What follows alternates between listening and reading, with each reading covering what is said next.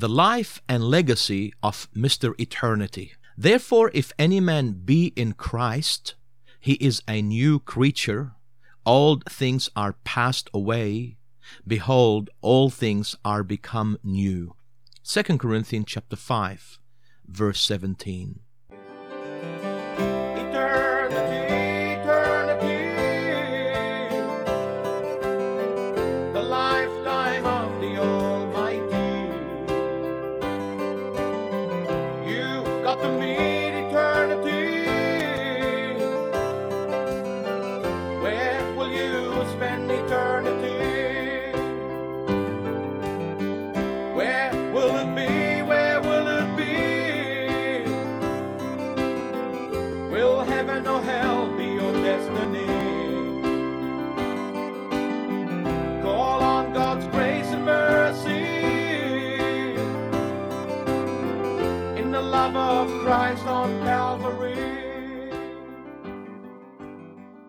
When the word eternity was electronically emblazoned across the bridge of our Olympic city after a spectacular display of more than 20 tons of fireworks, which were let off from 15 different points at a cost of a cool $5.8 million, it was welcoming and ushering in not just a new year of AD 2000, but a new decade, a new century, and indeed a new millennium.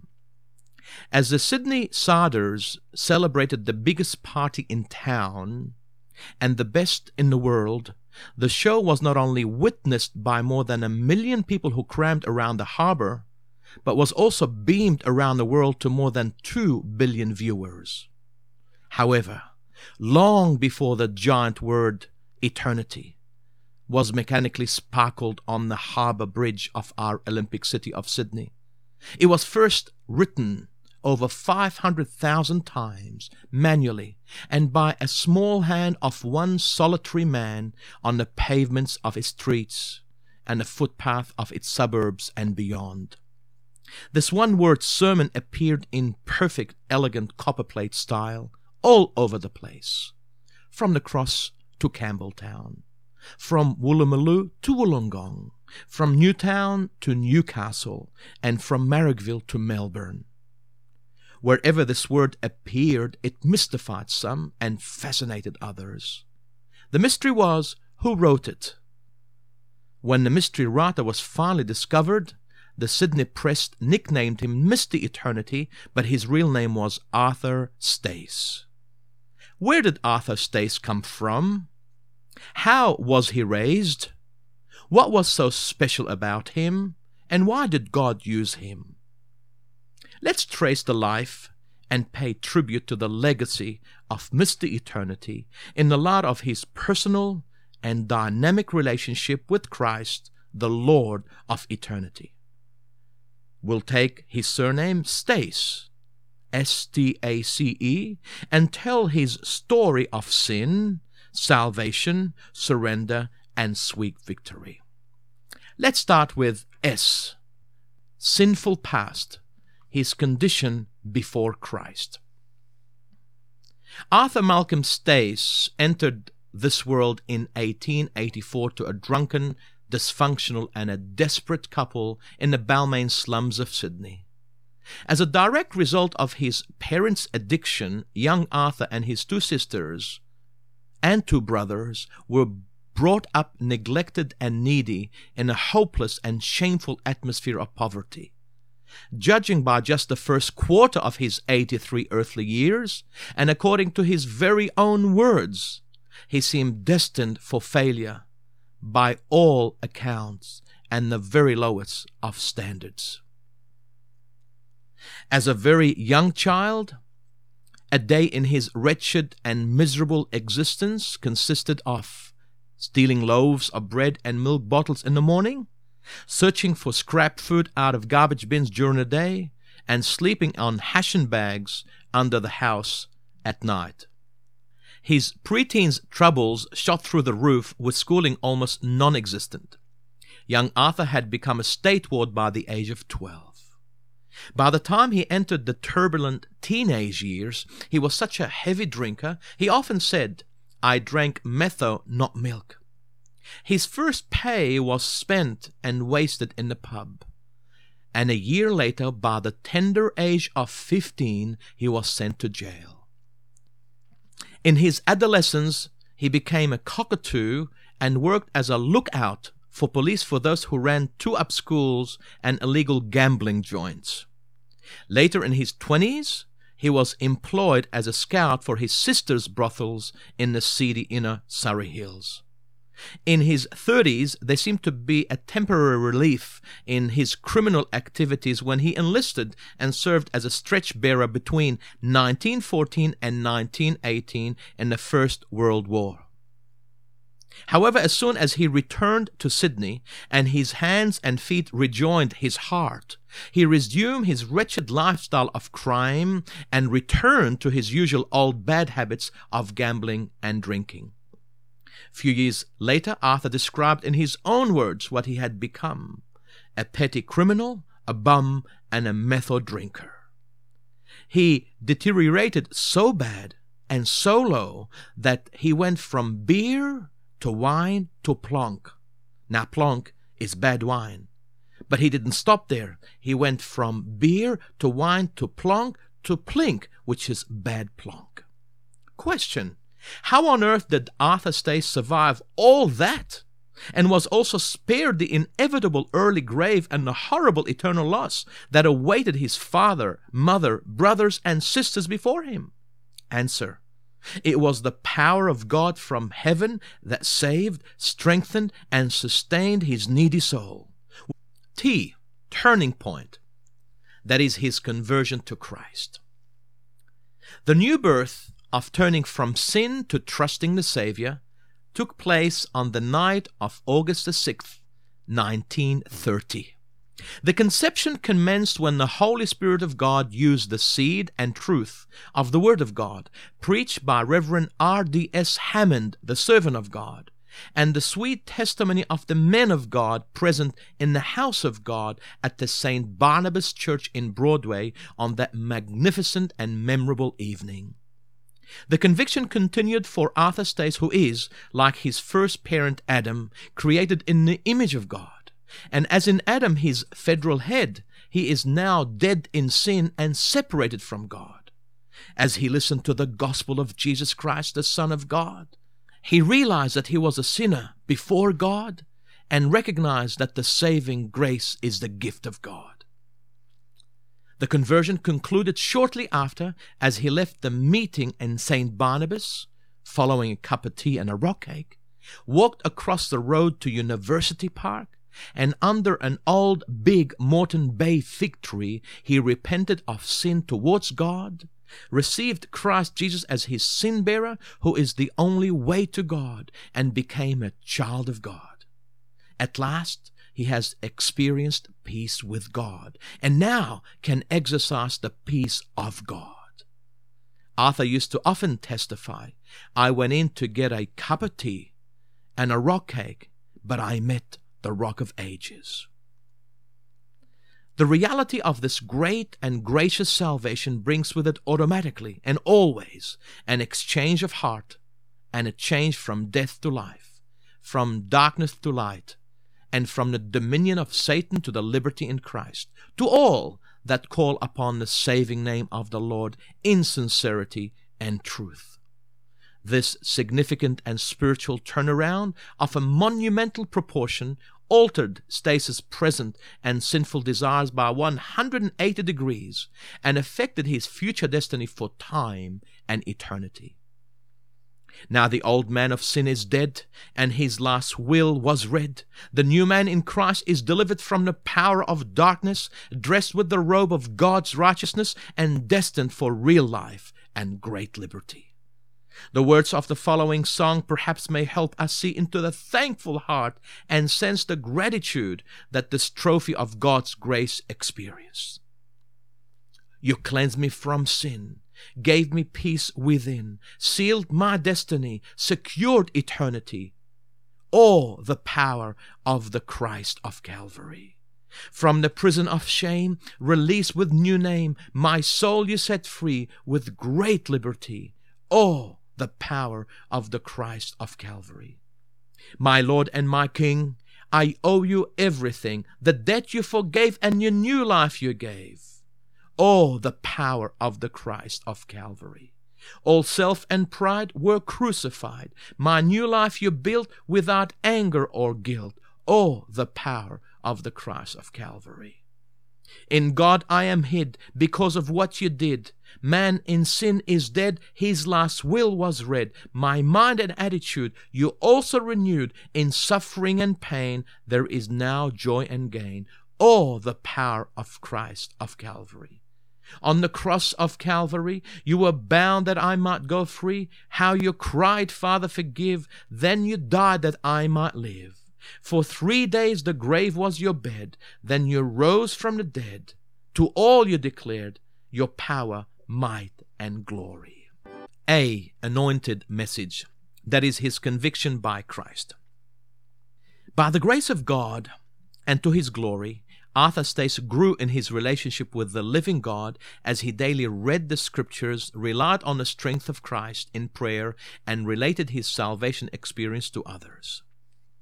In obedience to God, he had become not only proactive but productive member in a body of believers at the Burton Street Baptist Tabernacle, Darlinghurst, which is located just a few kilometers down the road from the Harbor Bridge and the fireworks of the Millennium Celebration. On a Sunday night of November 14th, 1942, there was a special series of meetings at that church where another fiery event of the cleansing and life changing kind was in progress. The same eternal Spirit of God that earlier convicted the soul of Arthur Stace of the choices and consequences of sin, and converted his spirit to Christ the Savior, employed and empowered one of his choicest servants, the late John G. Ridley, M.C., the prince among preachers, delivered an anointed and an appointed message entitled The Echoes of Eternity that caught the heart of one man, changed the lives of many, and challenged the mindset of a multitude. The gem of a text is found in the prophet Isaiah chapter 57 verse 15. For thus saith the high and lofty one that inhabiteth eternity, whose name is holy.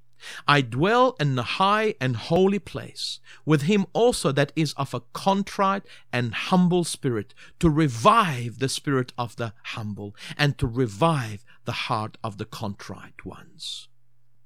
Evangelist John Gotch Ridley, MC, was himself saved in 1915 from a dead religion of man to a dynamic relationship with the living God.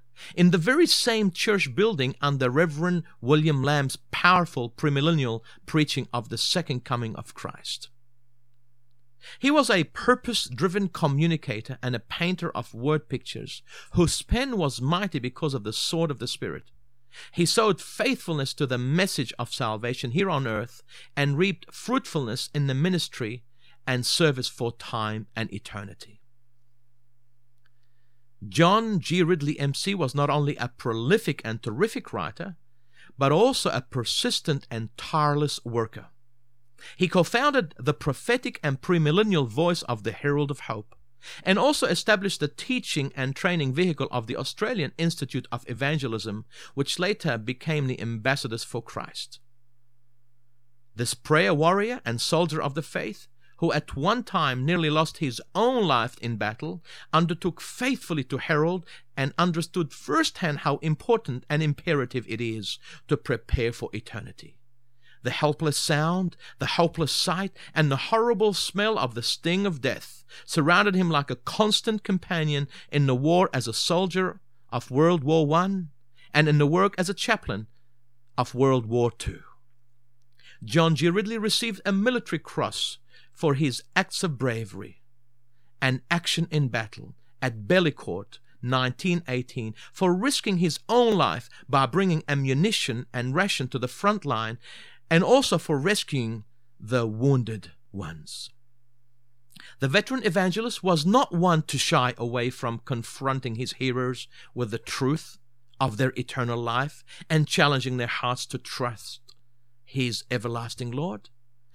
On that night, he stood plain and unadorned in his black suit and a tie, but with the power of Scripture in his hand and the passion for souls in his heart, and stressed the word eternity according to his preaching mandate and in his usual passionate manner. He pointed out how the echoes of eternity are heard not only in creation and in the Christian, but also in the cross. Then suddenly, laying his prepared notes aside, and seemingly in an impromptu fashion, the highly disciplined soldier like preacher raised his loud voice and cried, Eternity! Eternity! I wish that I could sound or shout that word for everyone in the streets of Sydney. You've got to meet it. Where will you spend eternity? C. Call to write. That is his consecration for Christ. Arthur Stace was one of many in the large congregation that God ordained night. This faithful, available, and teachable servant has been obedient and active since his conversion from an old life in crime and sin to the new life in Christ and service. As he sat listening to the eternal Word of God preached faithfully and proclaimed forthrightly from the heart and lips of Australia's beloved evangelist, he was yet again confronted with sin and its eternal punishing consequences. Oh, he was not worried about his own eternal safety because his sins are under the blood and forgiven since that blessed night where he knelt under a Moreton Bay fig tree and called on the name of the Lord, crying, Lord, be merciful to me, a sinner. His burden and concern, however, was for the sake and the sins of others. So once more his sensitive heart responded to God, this time, am I, Lord, send me. Eternity went ringing through my brain, was Stace's own statement. And suddenly I began crying and felt a powerful call from the Lord to write eternity. I had a piece of chalk in my pocket, and outside the church I bent down right there and wrote it. The funny thing is that before I wrote it, I could hardly write my own name. I had no schooling, and I couldn't have spelled eternity for a hundred quid, but it came out smoothly in a beautiful copperplate script. I couldn't understand it, and I still can't. We commenced with the sinful past that is his condition before Christ. We closely looked at the turning point that is his conversion to Christ. We continued with the anointed message that is his conviction by Christ. We considered the call to write that is his consecration for Christ. Let's now conclude with eternity, your choice to receive Christ. God has personally written to you to prepare you for eternity. This most important twofold message must be read and received by all, from his creation in Adam to his children in Christ. The first part of God's message is aimed at his creation in Adam. Ye must be born again. Jesus said, Marvel not that I said unto thee, Ye must be born again. John chapter 3, verse 3 and verse 7. To be born again one needs to understand and repents of sin and receive the Savior. What does it mean to repent of sin? The scriptural and spiritual exercise is really as simple as ABC. A. Acknowledge. B. Be sorry. C. Confess. The psalmist said, in Psalm 32, verse 5 I acknowledged my sin unto thee, and mine iniquity have I not hid. I said, I will confess my transgressions unto the Lord, and thou forgavest the iniquity of my sin. Selah. Be sorry. Psalm 38, verse 18 says, For I will declare my iniquity, I will be sorry for my sin. And see, confess. Psalm 32, verse 5 in the latter part of this verse said, I said, I will confess my transgression unto the Lord, and thou forgavest the iniquity of my sin, Selah. Receive the Savior. The step of faith requires only three simple statements of belief. They are I am sorry, please forgive me, and thank you for saving me. What the eternal Almighty God did to, in, and through Arthur Stace, He is willing to do for you. But first, you must answer the question of where will you spend eternity? Eternity, eternity, the lifetime of the Almighty. You've got to meet eternity. Where will you spend eternity? Where will it be? Where will it be? Will heaven or hell be your destiny? Call on God's grace and mercy in the love of Christ on Calvary. My listening friend, your decision here and now on earth will determine your destiny there and then in eternity. If you refuse and reject the Lord Jesus Christ, you are choosing, in fact, to spend eternity in hell. But if you receive Him, that is the Lord Jesus Christ, you will spend eternity in heaven and rejoice evermore.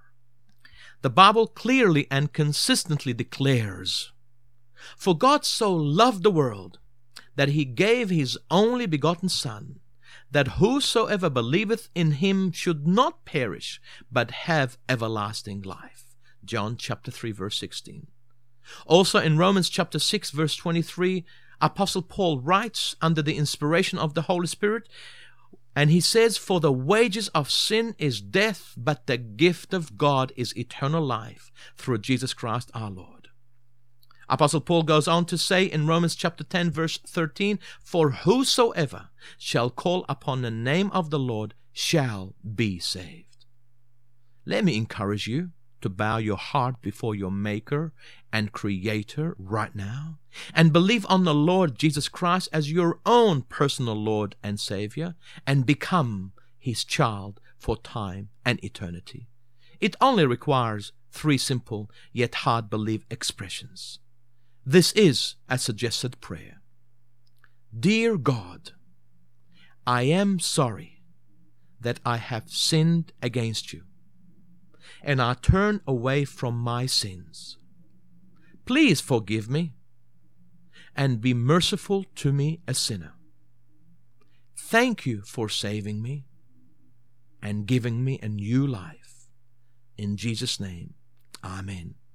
Whilst the first part of God's message, ye must be born again, is aimed at his creation in Adam, the second part of his message is aimed at his children in Christ, and that is, we must all appear. 2 Corinthians chapter 5 verse 10 Apostle Paul writes, For we must all appear before the judgment seat of Christ that every one may receive the things done in his body, according to that he hath done, whether it be good or bad. This is one appointment that will not be neither forgotten nor postponed, but will be kept, and arrival will be on time as per God's schedule and diary. So then every one of us shall give an account of himself to God. Romans chapter 14, verse 12. You see, the issue here is not one of ability, but rather of availability and accountability. Nor is it a question of fantastic results, but of faithfulness. God is not asking you for what you can or cannot do for Him, but what He can and will do for you, in you, and through you. Jesus said in John chapter 15, verse 5, I am the vine, ye are the branches. He that abideth in me, and I in him, the same bringeth forth much fruit, for without me ye can do nothing. When we, as God's children, discover here on earth what the Heavenly Father has entrusted us with talents and time, and then decide willingly and happily to give that back to Him in dedication and with devotion, then God, who is able to do exceeding abundantly above all that we ask or think, according to the power that worketh in us, takes what we have in our hands and uses it as we trust Him whether it is made by hand like David's sling and kill a giant, or material resources like Peter's boat and reach the lost, or a meal of a little boy and feed a multitude, or perhaps a mind like Apostle Paul and teach the church. The question is this What is that in thine hand? Don't limit your thinking to its physical entity, rather consider the possibility that is in your power to do. In the case of Arthur Stace, God took his tool of one piece of chalk, his text of one word of eternity, and his territory of one pavement at a time in Sydney, and multiplied it abundantly. By the time he was called to exit this world into eternity on July 30th, 1967, this gray haired man had left behind a legacy of an enormous value in the copperplate writing of one word, eternity, which was witnessed first by many thousands in Sydney, Wollongong, and Newcastle, then by millions all over the world on the eve of the new millennium celebration. Then at the opening ceremony of the Sydney Olympic Games. How far afield? So go ahead and give what is in your hand to God today, right now. Lay not up for yourselves treasures upon earth, where moth and rust doth corrupt and where thieves break through and steal. But lay up for yourselves treasures in heaven, where neither moth nor rust doth corrupt, and where thieves do not break through nor steal.